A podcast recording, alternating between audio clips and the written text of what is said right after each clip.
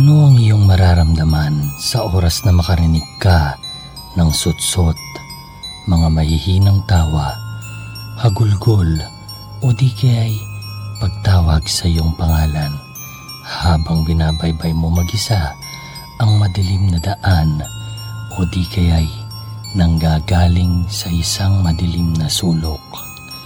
Humanda sa pakikinig ng mga kwentong magpapabilis ng tibok ng iyong puso dito sa Kaba Horror Podcast.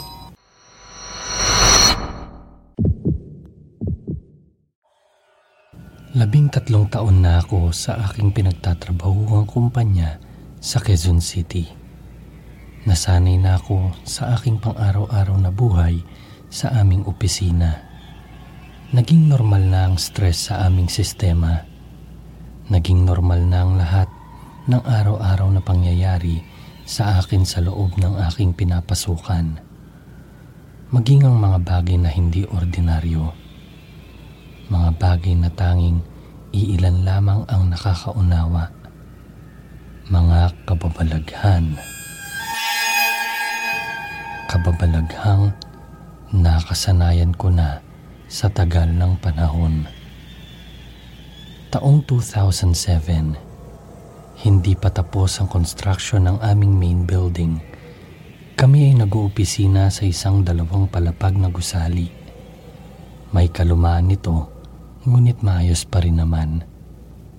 May hagdanan paakyat ng second floor na kailangang diretsuhin at pagdating sa gitna ay kailangan mong mag-U-turn para akyatin ang kalahating parte ng hagdanan para tuluyang marating ang ikalawang palapag.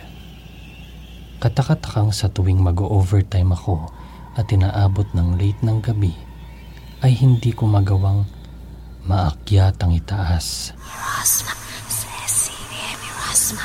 Dahil siyang papaakyat pa lang ako ay tila sasabog na sa sakit ang aking ulo. Kaya mas pinipili kong manatili na lang sa aking pwesto sa first floor. Isang gabing nag-overtime ako ay inabot ako ng madaling araw. Karaniwang mag-isa lamang ako pag mga ganitong pagkakataon.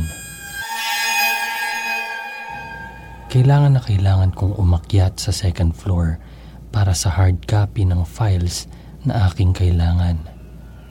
May kadiliman ng hagdanan na kailangan kong akyatin. Siyang paghakbang ko pa lamang paakyat ng hagdanan ay naramdaman kong sumasakit ng sobra ang aking ulo. Naisip kong piliting umakyat para makarating sa archive room at makuha ang files na aking kailangan. Sa aking pagpapatuloy sa paghakbang ay may narinig akong naglalakad pababa ng hagdanan mula sa itaas. Papalapit na ito sa aking kinaroroonan. Inantay kong masalubong ko kung sino man ang papababa ng hagdanan. Nagtaka ako dahil huminto ang mga hakbang sa kalagitnaan kung saan kailangang mag-U-turn na parte ng hagdan pababa. Hanggang sa inabot ko ang parting iyon, ngunit laking gulat ko nang aking makitang walang katao-tao sa madilim na hagdanan.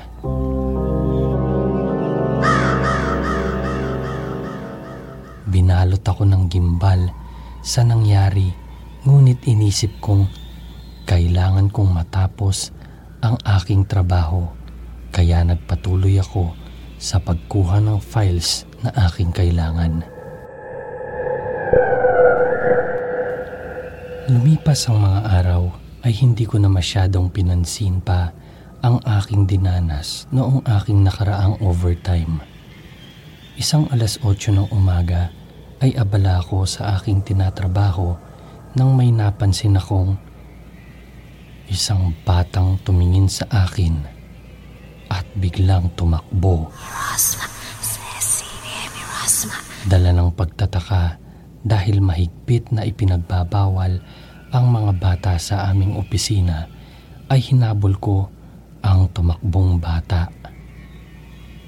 Nakita kong lumiko yun sa isang sulok na dead end na akong ilalarawan.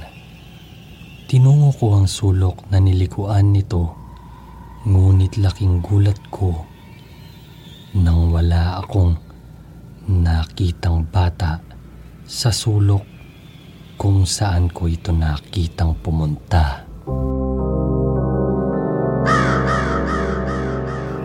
Ako'y napuno ng pagtataka kaya ako'y bumalik sa aking pwesto para magpatuloy sa trabaho. End of the month na naman at bilang accountant ay kailangan ko na namang mag-overtime mag-isa. Tinawagan ko gamit ang cellphone ng aking ina para ipaalam na hindi ako makakauwi dahil kailangan kong mag-overnight para matapos ang trabaho. Kasalukuyan naming nag-uusap ng aking ina gamit ang cellphone ay nagsabi ang aking ina na napakaingay ng mga batang kanyang naririnig na tila naglalaro.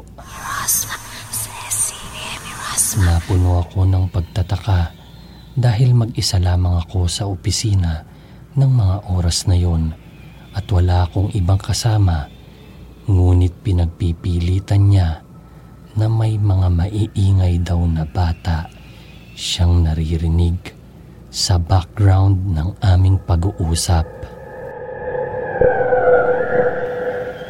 Iniba ko na lamang ang aming usapan dahil hindi na rin maganda ang aking pakiramdam. Matapos makapagpaalam sa aking ina, ay pinilit kong ituon ang aking atensyon sa aking trabahong kailangang tapusin. Habang abala ko sa aking pagtatrabaho at nababalot ng katahimikan ang buong opisina, ay bigla akong nanghilakbot dahil aking nakita sa gilid ng aking paningin na may batang nagtatakbo na kumuha sa aking atensyon. Ayokong pansinin sana ito, ngunit laking gulat ko nang aking maaninag ang aura ng tila isang bata sa ilalim ng aking mesa na biglang nawala nang aking itama ang aking mga mata sa kinaroroonan nito. Pinilit kong ituon ang aking atensyon sa aking ginagawa at nagpasyang huwag nang pansinin ang mga nangyayari sa aking paligid. Nang sumunod na linggo ay naisip kong magtanong sa isa sa mga tauhan namin sa audit department na bukas ang third eye. Hindi lamang kasi ito basta nakakakita ng mga hindi nakikitang nilalang ng ordinaryong tao, kundi ayon dito ay may pagkakataon na nakikita niya ang nakaraan ng isang bagay o lugar.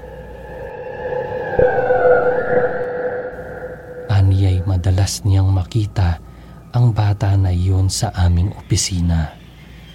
Ayon dito, ay namatay daw ang bata nang maipit ito sa isang pintuan ng lugar na kinatatayuan ng aming opisina.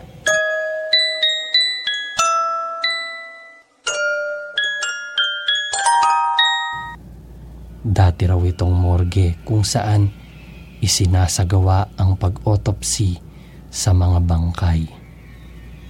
Kaya pala gayon na lamang ang bigat ng pakiramdam nang magsimula akong pumasok sa aming opisina.